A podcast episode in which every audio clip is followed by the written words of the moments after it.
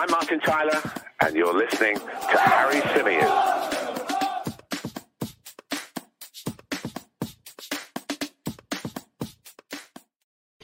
Hello and welcome back to the Chronicles of a Gooner, the Arsenal podcast, part of the 90 Min Football Network. As ever, I'm your host, Harry Symeou, and on this edition of the show, we're going to be talking about Alexander Lacazette's comments regarding his future. The Frenchman has broken his silence on what the future holds for him. Uh, he's talked about wanting to play in the Champions League.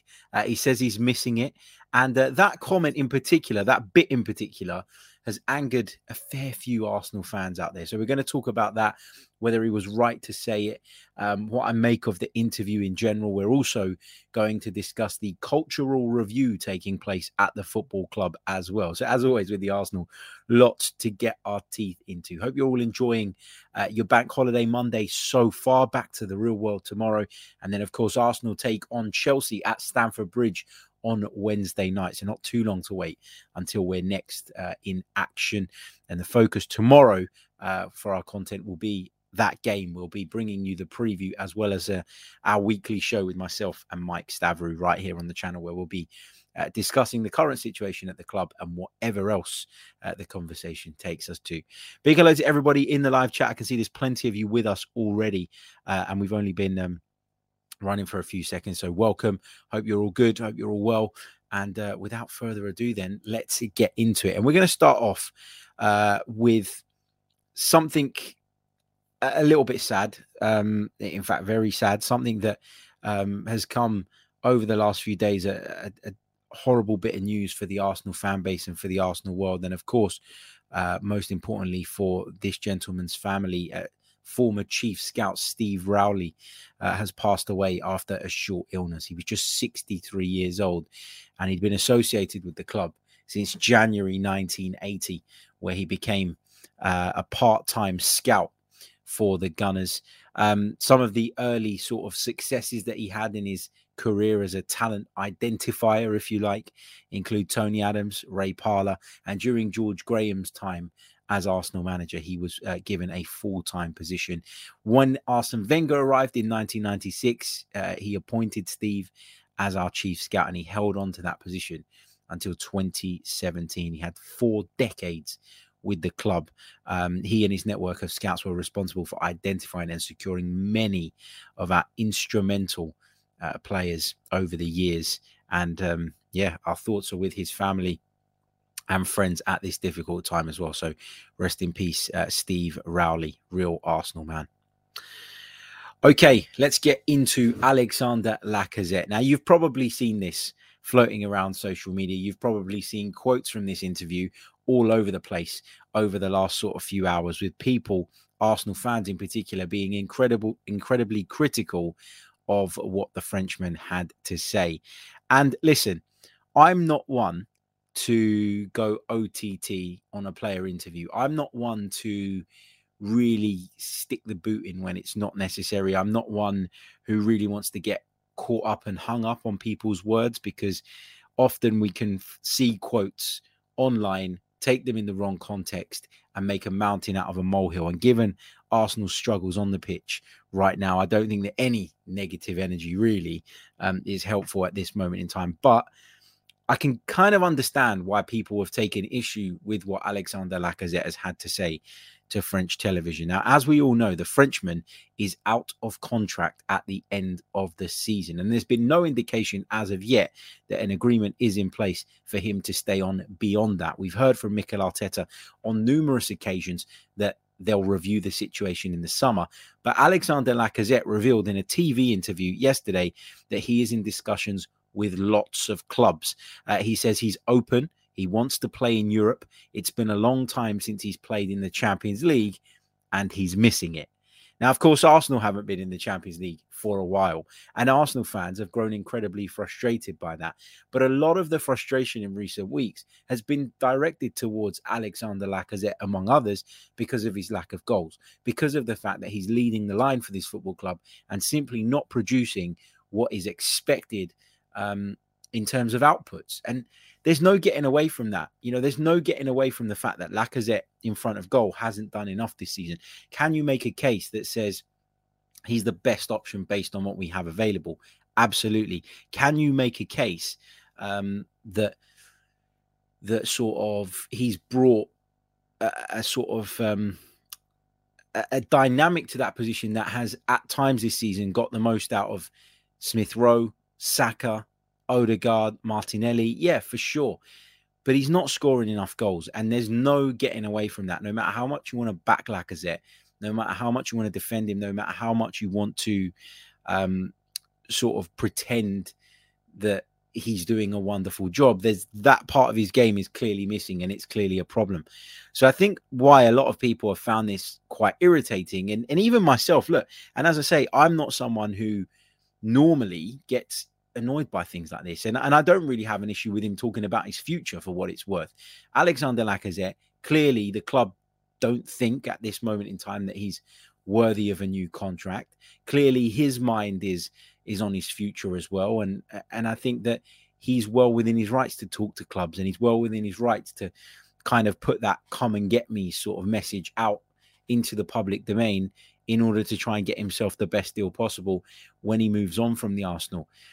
I don't think at any point in Alexander Lacazette's career have we had any real reason to doubt his professionalism or doubt his commitment to the club. And so I think for the most part, you've got to give him the benefit of the doubt here that it wasn't meant to be snide. It wasn't meant to be anything other than him just speaking his truth um, uh, during an interview.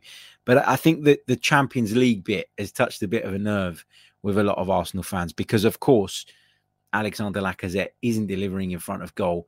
Many would put our recent troubles down to a lack of goals. Um, obviously, he was unavailable at the weekend due to COVID, but we're in a place where, you know, for not just sort of uh, in this little period that we're going through on a number of occasions this season, we've had a problem scoring goals. And when your centre forward is not contributing his fair share, then obviously the scrutiny is going to go there.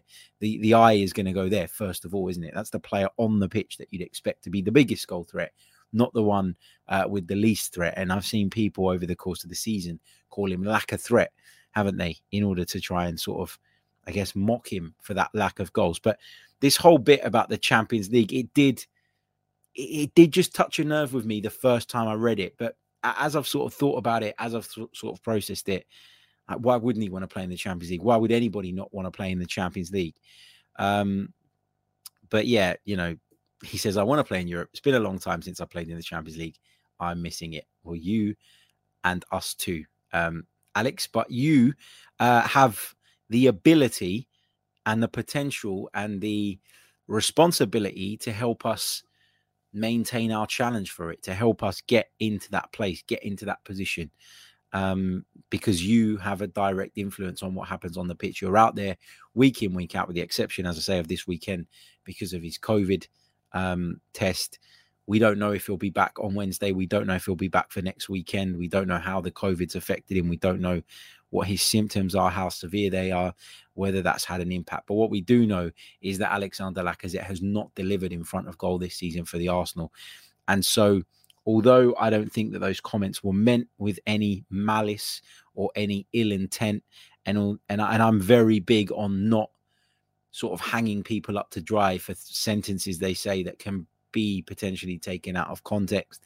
I mean, was he asked uh, whether or not he wants to play in the Champions League next season? Was he asked what sort of club he's looking at uh, for next season? I don't really know, but at the end of the day, I can understand on this occasion. And a, lot of the time, I think that we as a fan base make mountains out of molehills. And a lot of the time, I don't agree um, with our sort of, you know, I don't agree with our fan base getting outraged and sort of jumping on people's backs. I think, though, after three successive defeats that have damaged our chances of finishing in the Champions League positions, I think as a professional and as someone with half a brain, Alexander Lacazette has got to read the room a little bit better before making those comments. And again, sometimes you can get caught up in an interview. You can say something, it can be taken out of context. It can come across in a way that was not intended, and people will jump on it. But I think this is a bit of a um, a slip up from Lacazette from a PR point of view because for all the sort of uh, lack of goals and for all the other issues that he has on the pitch, everybody's always been quite sort of complimentary of how professional he is, how uh, committed he is, etc., etc. Uh, so in that case, I think he he's kind of done himself a little bit of damage to the one part of his reputation that had sort of remained intact. But yeah, it irritated me a little bit when I first read it. I'm not gonna I'm not gonna beat around the bush. I'm not gonna lie. But is it a big enough deal for people to sort of hold it against him moving forward? I don't think so. I think it is worth though. Um, I think it is worth discussing because it has sparked quite the reaction uh, online. Uh, let's uh, take some of your comments uh, in the chat box regarding Alexander Lacazette. Lots of well wishes um, for Steve Rowley as well, and rightly so.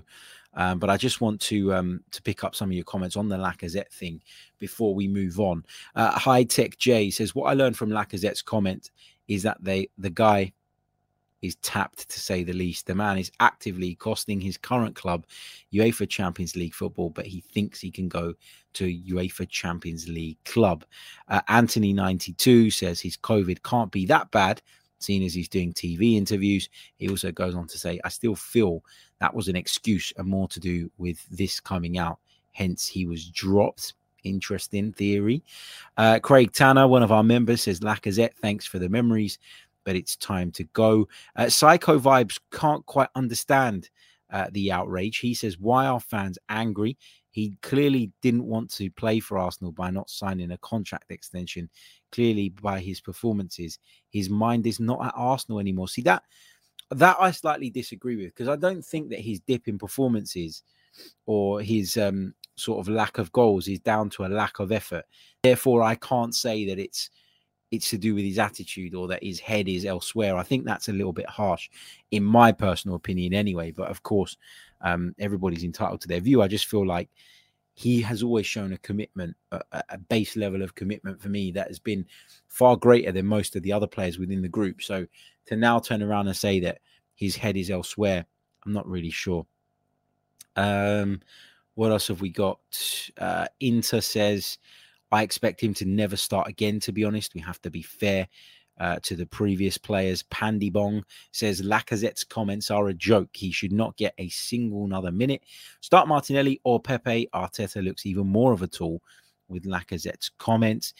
It's interesting, though, isn't it? Because if you remember, um, pre the Southampton game, when he was asked about Lacazette and if he'd be available, I think like uh, I think Arteta, I beg your pardon, made some sort of comment along the lines of, "I can't talk about like it's personal."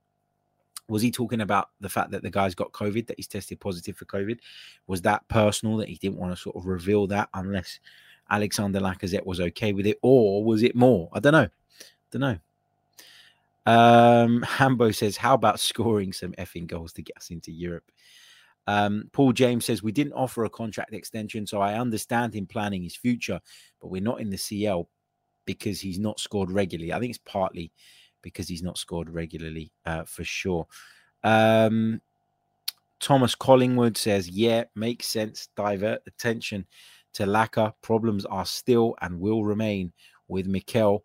I'm not diverting the attention anywhere, Thomas. I'm just reacting to the news and to the stuff that's sort of sparking conversation today as we do. You know, it's a daily topical show. Um, I'm not diverting it anywhere.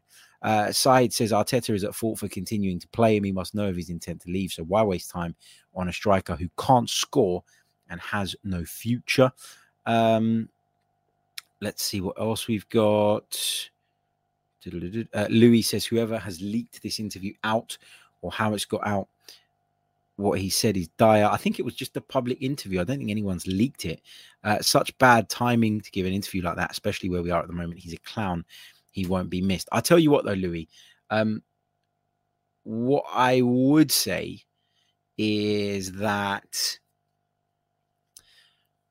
what I would say is that sometimes these interviews can can be recorded and then be sat on for ages because of um, because of sort of approvals and things like that. So I don't know exactly when the interview was recorded. I don't know if anybody else knows any better.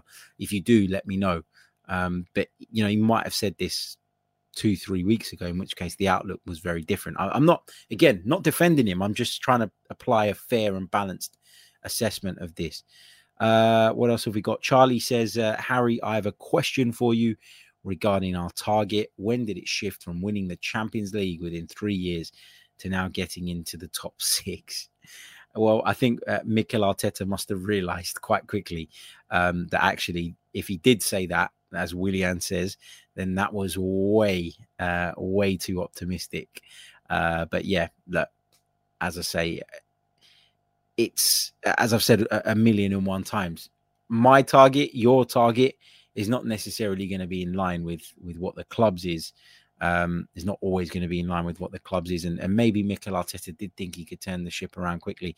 It's a bit like doing a building job. Have you ever done like um, a refurb on your on your house or or anything, and you've kind of like you've set out to do it, you've budgeted for I don't know X amount of money, and then when you've gone to do the job, you found other things that need doing, that need fixing. And while you've got the floor ripped up, and while you're plastering the walls, and while you're doing this, and while you're doing that, you kind of need to fix those other issues. Otherwise, it kind of undermines the overall work that you're doing.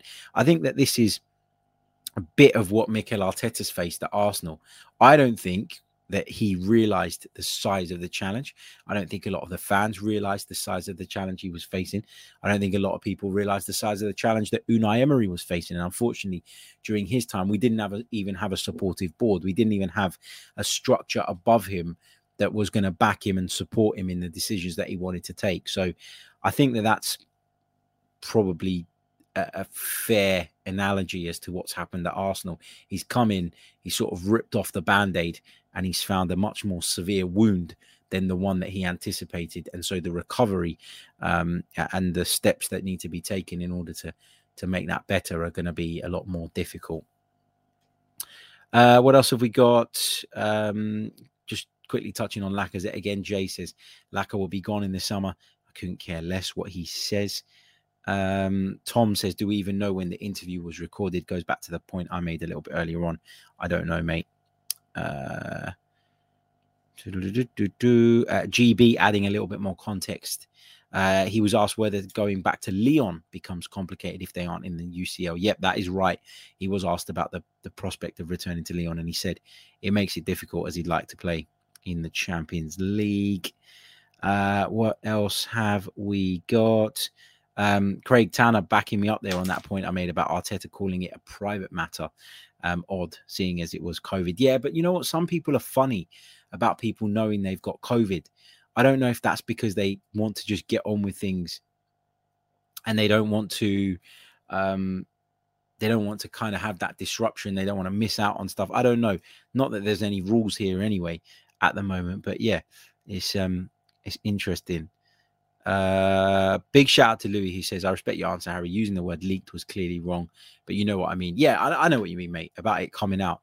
Um, he says, respect and thanks for answering. Love your work. Such a great guy. Thank you so, so much, mate. Really, really do uh, appreciate it. Uh, this is some silly comments in there. Um, what else we got? Dupe says, uh, but what we did was we realized it's not a hard job, but we decided to be incompetent and take a month's break when doing the revamp. Mm, I don't know. Um, Palmsy says Tottenham face a bigger challenge than us, but it appears if you get a decent, proven manager, you climb up the table. You also get beaten by Brighton at home, um, which if that, which when that was us, everybody sort of lost their minds over. I don't see people losing their minds about it with um, with Antonio Conte, and it is still in our hands to finish in the Champions League, right? Um, so yeah, but also Palmsy, what Tottenham have when Antonio Conte came in was a top quality centre forward and a top quality attacker in Son, who, if he set the rest of the team up, would more than more often than not, um, sort of get him out of a hole, get him out of trouble, and um, and win him football matches. And we just don't have that level of quality now. Whose fault that is is up for debate, of course. But um, yeah, I, I do think that Conte, although doesn't he didn't have a complete squad when he walked into Tottenham, had a higher standard of player in important areas to work with than what Mikel Arteta had. But anyway, Let's um let's take a short pause and then we're going to tell you a little bit about this week's live podcast event coming up at the Hippodrome Casino in central London in Leicester Square to be specific on Thursday night the night after we travel to Chelsea find out how you can come and join us. Okay, welcome back to the show. Uh, just a quick reminder that this Thursday night uh, at the Hippodrome Casino in London's Leicester Square, we'll be doing a live audience podcast presented by Lee Judges TV. So that's Lee Judges and Dan Potts. The Highbury squad, Sophie Nicolau, will also be uh, co presenting with those guys. And it will be featuring myself um, and, of course, Tom Canton from the Gooner Talk TV with special guest Super Kev, Super Kevin Campbell. He'll be with us too. If you want to attend this event, it's on Thursday, the 21st of April, between 7 and 9 p.m. It is completely free of charge. All you need to do is contact one of us so that we can put your name on the guest list. Now, if you do want to come to this event, the quicker you sign up, the better because there are limited spaces available. We've only got a room with a certain amount of seats, which means we can only bring in a certain amount of people. And I don't want you to miss out if this is something that you want to attend to. Um, Mark says he's uh, he'll be there. Uh, looking forward to meeting you. Looking forward to meeting you too, mate. Um, honestly, it's great to meet you guys in person when the opportunity comes along. Because as I always say, you guys get to see my face every single day when we do these. I don't get to see yours. Um, so it's great to put um, sort of names to the faces and get to meet you guys in person. And thank you guys. Uh, of course, for your support of the podcast and of the channel. Uh, just a quick reminder for those of you asking it's at the Hippodrome Casino in London's Leicester Square, the world famous Hippodrome Casino. So if you do want to come down Thursday, 21st of April, 7 p.m. until 9 p.m., completely free of charge for this live audience podcast and a, a bit of a chat and a drink afterwards, of course, uh, with us guys, please do let us know. Um, contact me via DM, whatever, um, and I'll put your name down on the list. But if you have already contacted one of the others and they've put your name down, um, then please do not then sort of double book because we've had a little bit of that, um, which is fine. But we're just trying to um, we're just trying to sort of make sure that we've got an accurate guest list. Um, here we go. Uh, Charlie says, "Greek man in a casino. Be careful, Harry." Oh, mate, I've got to be very careful. I'm I'm a sucker for a casino. I'm not going to lie. Um, Afsar says, "Who is paying for the venue? None of your business." um, but yeah, it's um, no, I'm I'm just kidding. Uh, listen, Lee Judges TV and Sophie Nicolau of the Highbury squad have done uh, all of the organization to this. I'm not going to take any credit for it whatsoever. They've invited myself and Tom Canton from the Gooner Talk to go down and join them. Uh, but in terms of the organization of the event, I have no idea um, what they've done. But they've put a lot of uh, effort into this and it's going to be fantastic. So, yeah.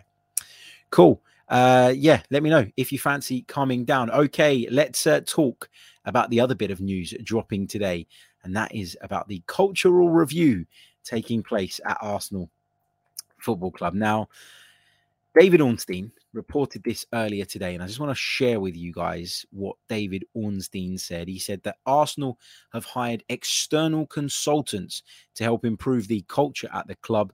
London firm People Made are conducting a top to bottom cultural review called the Arsenal Way in a bid to connect with history and values amid acceptance it has faded. What are we going to make of this? I don't really know. Because if you're, and listen, I do believe that Mikel Arteta has done a lot to help the culture at the club. I do believe that Mikel Arteta has done a lot to weed out the people that were problems, the people that were uh, an issue, the people that didn't want to be, as he says, on the ship with us, going in the right direction.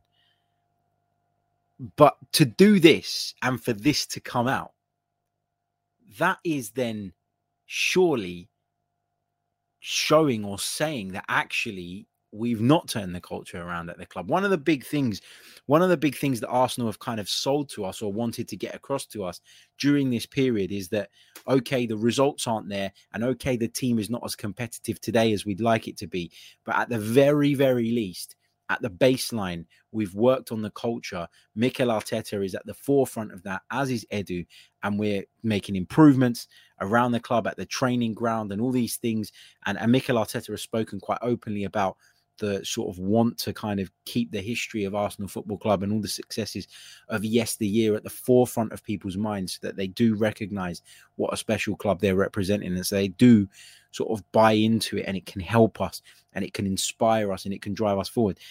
That was that's what we're being told is being done and have been told is being done. So now to go and um to go and say that or, or to let it come out that Arsenal have gone and hired a firm to conduct this cultural review is a bit of a sh- like shoot yourself in the foot moment from a PR perspective, is it not? Because one of the reasons that a lot of us have stayed patient and one of the reasons that a lot of us have sort of bought into this and and been okay with it taking a bit longer is because we felt like behind the scenes at least things were sort of getting in order. Like we were putting our ducks in line and we were at least moving in the right direction in that sense but we were just sort of we're just missing that final touch. But i don't know man. Like this this caught me by surprise. It caught me off guard.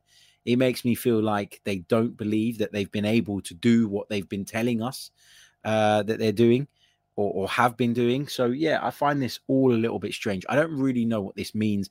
I don't really know an awful lot more about it, and I suspect that Arsenal won't be giving us uh, too much more information about this either through uh, the journalists, through the people that have been given this information. But as I say, um, I, I got caught out by this. This was a bit of a surprise to me, and it does kind of suggest, doesn't it, that we haven't been able to do it ourselves just yet. Is it because and is this a problem that you know maybe Arsene Wenger faced to some degree as well? That you know that he was too he was responsible for too many things. Have the club maybe not admitted that they they're failing in it, but maybe recognized that actually Mikel Arteta can't be so immersed in all of this, but also coach the team, set up the team. I don't know. That's kind of the flip side of the case I just made, where I said that this sort of signifies that um, maybe they failed in in changing the culture uh, up until now without external help, and now they've recognised that that the only way to do this is to go and, and tap into external resource. As I say, though, perhaps, perhaps, and again, I'm just speculating. Perhaps um, it's because uh, they feel like the manager's being spread too thin. I don't know. And look, this is the other thing as well. You know, Mikel Arteta is in charge of a lot at Arsenal Football Club. His his list of responsibilities grew significantly, didn't it, when he switched from head coach to manager? Um, and there was an argument at the time that this had come too soon. That this was something that Arsene Wenger, the great Arsene Wenger, found overwhelming. How the hell does someone with Mikel Arteta's experience take this on and do a good job of it without sort of being a jack of all trades and a bit of a master of none. Like there, there was always that worry and that risk. And I felt at the time that although from a football perspective, it might not be the worst thing in the world, having someone who has football at the forefront of their thoughts, um, sort of making the decisions and calling the shots. I um, you know, I, I I do think that maybe we piled a little bit too much responsibility on him. I don't know. Um, I really don't know. Anyway, let's go over to the comments. Um, and I will see what you guys are saying. Also, um, get some of your questions in, and um, and I want to hear from you guys as well for the last sort of 15 minutes of the show. Just a quick reminder though, um, while you guys are doing that, if you could please hit the like button, I'd really, really appreciate it. If we can get to 100 likes on the screen, I would be delighted. Please uh, do smash that like button. It really, really does help. Okay. Um, let's see what you guys are saying. Uh, Troy says Arteta needs to weed himself out. He's the problem. When Aubameyang left, we won a couple of games, and it was C. Oba was the problem. Then we lose, and Oba scores a load of goals. we, we just get stuck in this cycle, don't we, of discussing the same things over and over and over and over again. Um, Saad Abdullah says, What does this even mean? Honestly don't have a clue. If you want culture, why not go back to doing what Wenger did and create some winning teams that are fun to watch, not this robotic nonsense. So uh, Side thinks that there's a that it's impossible for the culture to improve. I'm assuming without the football improving and without the results improving. I think that the two uh, correlate for sure. Um, Anthony92 says that's what happens when you get rid of all the Arsenal men in the club for random people who have no idea. Uh, Kanya says cultural change is not an event, it's a process. Um, you don't want to say the word process in the chat box, mate, although I agree with you. Uh, you're going to incur the wrath of some, I'm sure. Um, Fala says, Does culture improve on the field results? I do think the two have a direct correlation. Um, I think culture has an impact on mentality, and mentality has an impact in performance. So yeah, I think there is a link there. Um, what else have we got in the chat about this? Uh, uh, Travarelli says, "Be fair, the culture does seem better. It does in some ways, and that's why I said this caught me off guard and this caught me by surprise because it's almost like saying, well, all the work that we've told you we've done and that we've sort of pushed out in front of you for you guys to see and, and for you guys to kind of buy into so that you would give us a little bit more time on the field is actually not as good as we we packaged it up because now we've we've recognized that we're not getting anywhere and we need to go out there and get somebody else to come in and do it. So yeah um yeah i, I get what you're saying. Uh what else have we got in the chat box? Um GB says, "Do you think Arteta will think that he has to go to a back three against Chelsea?" Moving on to your questions now, um, do you think Arteta should, would think that he has to go to a back three against Chelsea? I think he might. I think a lot of teams go to a back three against Chelsea from fear of getting sort of uh, dominated by them, and I think that it is the right thing to do. But I'll come on and discuss my reasons and explain my reasons in a lot more detail on tomorrow's uh, full preview show ahead of that game. Uh, what else have we got? Um, Mohammed says uh, the next three matches, Chelsea, United, West Ham will determine our season. We must fight. Th- did you say that in the last show as well, Mohammed? Uh, what else have we got? Uh, some of your questions. Come on, peanut butter jelly time. Harry, we can change the manager all we want. We all know that unless serious investment happens, we'll continue to go backwards. Why do we never take advantage of transfer windows? Yeah, but this is this is the key point. Unless you spend the money that City do or that Chelsea do, or you give somebody time, and it might not necessarily be Mikel Arteta, but somebody time to do their work, like Liverpool did with Jurgen Klopp. Granted, Jurgen Klopp was much more experienced. Jurgen Klopp was much more um, sort of proven and is a, is a better manager. There's no question about that.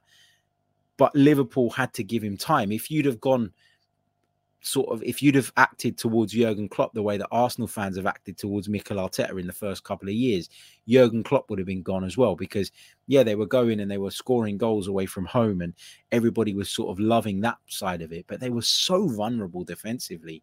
They were really really poor um, in the early stages under Klopp from from that perspective.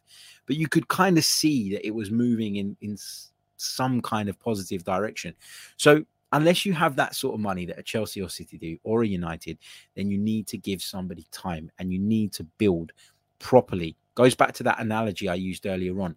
You don't go in to do a refurb, spot a few problems while you're doing the refurb that maybe you didn't see coming and just gloss over them because that doesn't work in the long term. And those cracks, they will reappear at some point. So, you can say, why do we never take advantage of the transfer windows? I mean, I don't for a minute think that Mikel Arteta went into January, lost Pierre Emerick Aubameyang, and didn't want a striker.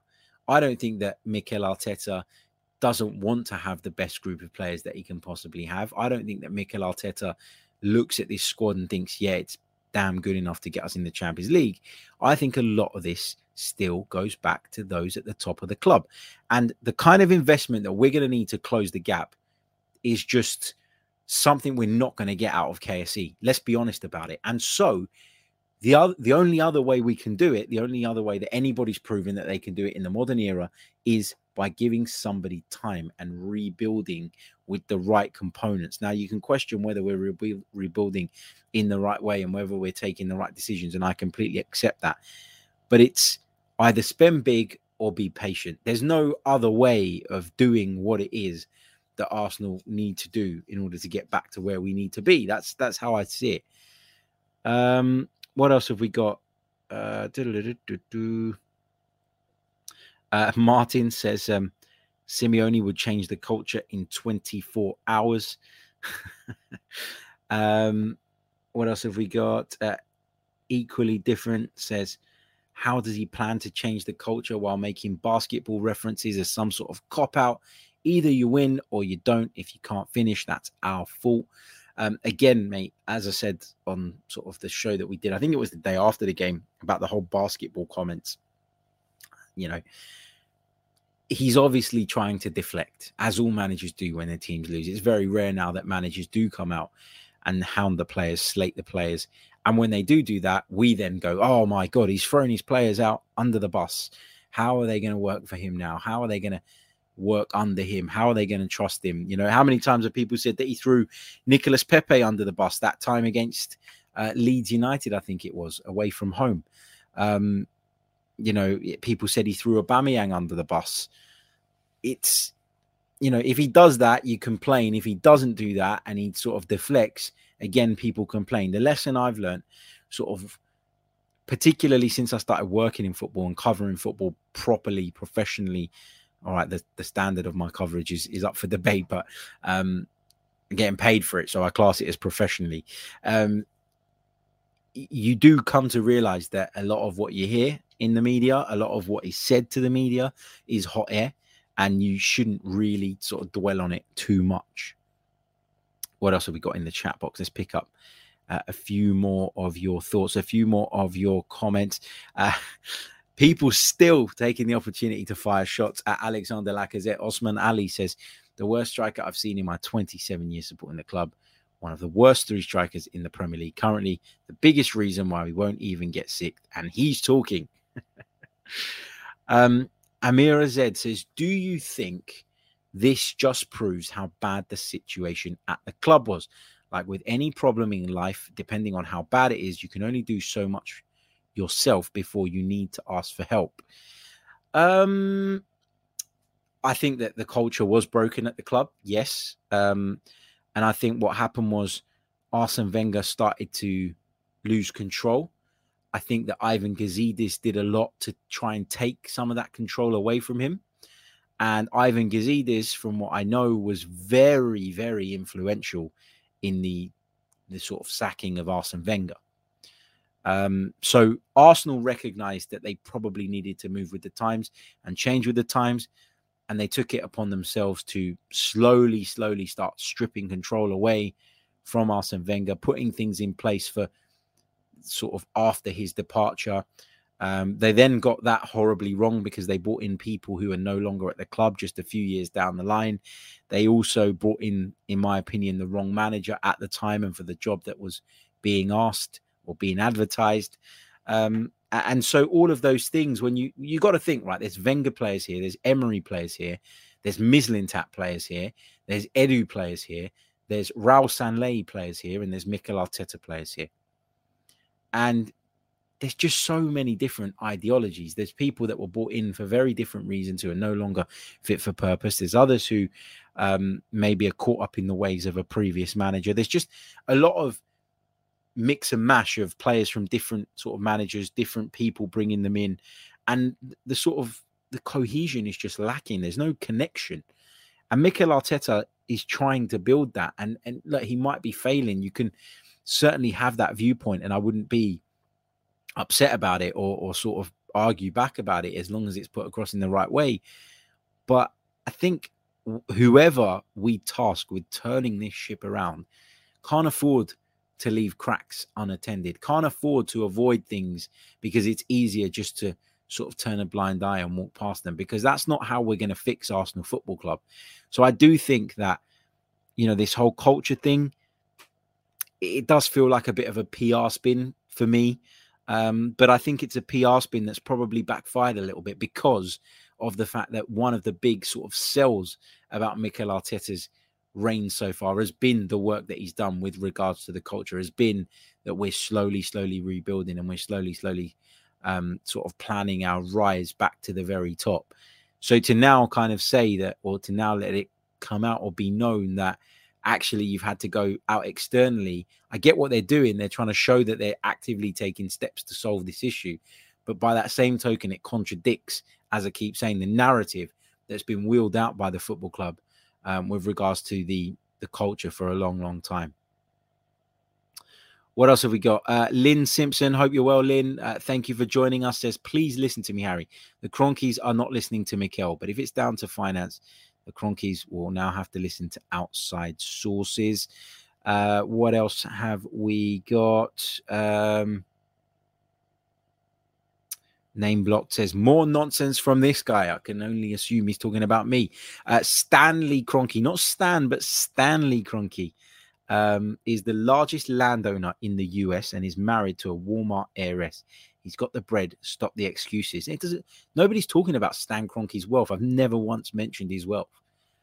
But for Arsenal to spend the money, for Arsenal to go out and make the kind of investment that I've talked about, that City make, that Chelsea make, or have made under Roman Abramovich all these years.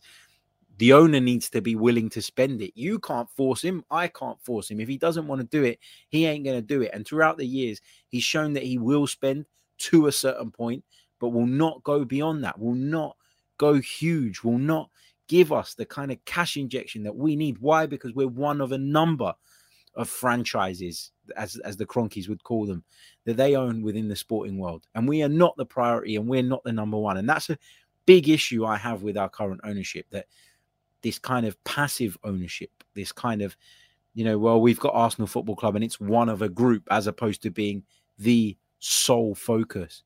That's my issue with KSE. But there's no point in running off to me sort of how wealthy Stan Kroenke is or how much land he owns or the fact that his wife is the heiress of Walmart. That's all irrelevant because if they don't sign the checks, then it means absolutely nothing. Absolutely nothing at all. Okay, let's take a, a couple more um, of your questions and then uh, we're going to drop out. Uh, what else have we got here? Do um, Paul James, following up on the Kroenke stuff, says Kroenke's ranch is bigger than Wales and he spends big on his sports franchises in the US. Why is he treating us like a poor relation and insisting on success? But this is the point, Paul. And this is where the issue stems from. I don't even think he is insisting success. I don't think he's insisting on Champions League football this season. I don't think he's even insisting on Europa League football, which is why there's been no pressure from the club on Mikel Arteta, which is why there was no urgency in January to go out and bring in the players that a lot of us felt we needed. So yeah, um, I think that's the root of all our problems. Really, it all stems back to that, doesn't it? Okay. Um, let's take some more of your comment. I'm just going to pick out one or two more. Um, and, and apologize if I miss um, some of your questions, some of your comments. There's so many coming through at the moment. I I will miss some of them, unfortunately. Uh, but I just want to pick out a couple, and I just want to try and pick out something that isn't something we've kind of been over already during this episode. So just bear with me a second while I'm doing that. Uh, if you could, please just hit that like button. It does really, really help. Join the 65 people who have already hit that like button, but there's well over 250 of you watching us right now across the multiple platforms on our live stream. Uh, so there's no reason why we shouldn't have 100 likes on the board by the time we end the show. So please do uh, hit that like button. As I keep keep saying, it really, really does help. Um, Charlie has leapt to Arsene Wenger's defense. He says, funny how we went backwards when Wenger lost power. Funny how Gazidis left when Wenger left. It is funny that Gazidis left after Wenger left because it didn't make any sense, did it? He'd he'd been so instrumental and so sort of vocal behind the scenes from what I know that we needed a change that the only way the club was going to move forward so to put all that exert all that energy and effort into removing Wenger and then walking away yourself shortly afterwards made no sense to me um, whatsoever. Uh, Richard says, I personally think we still need to give the manager one more season. We finally got rid of the deadwood in the last transfer window, and this window coming up is so important. Now, I'm not going to sort of cast judgment on whether we should give Mikel Arteta another season or not until I see how the remainder of this season pans out. But to add to your point, Richard, I do suspect that the way you see it is the way that the club see it. I, I really do. I do. If you ask me to bet my house on whether Mikel Arteta will still be in charge next season, regardless of what the results are between now and the end of the campaign, I would I, I would bet on him being here because I've I've seen nothing, I've I've heard nothing, I've been told nothing that gives me any indication that his job is on the line or that missing out on the Champions League or missing out on the Europa League is going to be a problem for him in terms of his sort of long term stay at the club. So I can I, I think that you are spot on in terms of what I believe the club are thinking. I can't say wholeheartedly though that right now I'm I'm like, yeah, give him another year and throw loads of money at him again in the summer. We got to wait and see um, how the season pans out for me. I hope he I hope he does get in the Champions League, and I hope we do pick up a few more points. And I hope that the teams around us struggle, and I hope that we then go into next season with a massive buzz, have a big transfer window in the summer, and hopefully push on to that next level. I really do hope that, but obviously there's still a lot to play for, and it could go either way, couldn't it? Uh, gonna take one more. Uh, take this one from Chris, who says Arteta isn't the right one for the job. There's no shame in the board admitting they got it wrong again. The club comes first and not egos. Interesting, interesting. Um, so many people sort of asking questions at the moment of Mikel Arteta. And listen, the questions are valid. I don't have a problem with people asking the questions uh, about Mikel Arteta. What I would say though is, in my opinion, to sack him today would be silly. Um, it, it would be silly. It, it would be silly to do that prior to the end of the season because I don't see who comes in that quickly who isn't a knee jerk panic appointment. I want the right appointment. I think we we need to make sure that if we do move on from Arteta, it's for the right man. And I don't really think that working under the pressure of needing to appoint a right man ASAP because you still might qualify for the Champions League, and so sort of shortening your time frame down to a, week you know, is is sensible. I don't think that Arsenal have a contingency in place, knowing the way they've done things over the last few years. I'd be shocked if they did. So, um, I think that we should um, leave him in charge until the end of the season and, and reassess things then. But anyway, okay, gonna leave it there. Um, enjoy the rest of your bank holiday Monday. For those of you listening to us live, um, enjoy your Tuesday. If you're listening uh, via Apple Podcasts, or any of the other audio platforms. Please do leave us a review. Please do subscribe uh, if you're on YouTube. Help us on the road towards 20,000. Just a quick reminder of the live podcast event coming up at London's Hippodrome Casino on Thursday. If you're interested in attending, and it is free of charge, please do hit me up. Um, and uh, and uh, we'll put your name on that guest list. Limited availability, um, but yeah, we want to get as many of your names on there nice and early so that you don't miss out. I'll catch you all very soon. I'm going to go and sit outside in the sunshine and enjoy what's left of my bank holiday before shit gets real again on uh, tomorrow. I was going to say on Monday, but it's Tuesday. Catch you all soon. Take care. I'm Martin Tyler, and you're listening to Harry Symeou.